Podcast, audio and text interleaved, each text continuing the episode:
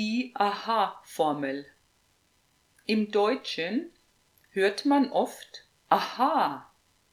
Man sagt es, wenn man plötzlich etwas verstanden hat. So funktioniert das also. Aha.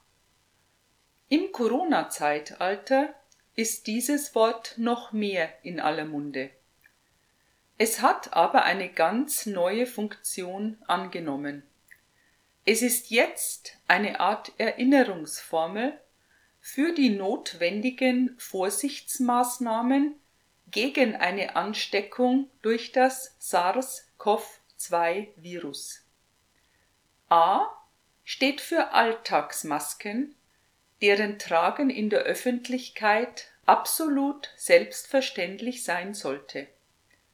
H bedeutet Hygiene und bezieht sich vor allem auf ein häufiges und gründliches Händewaschen mit Seife.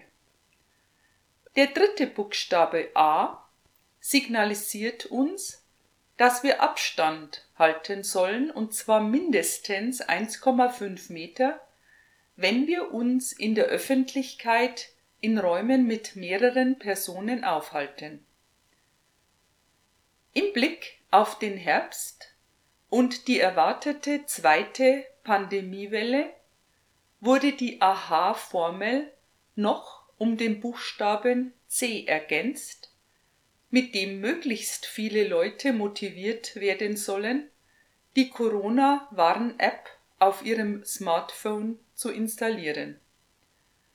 Der letzte neue Buchstabe L erinnert uns an häufiges und regelmäßiges Lüften von geschlossenen Räumen.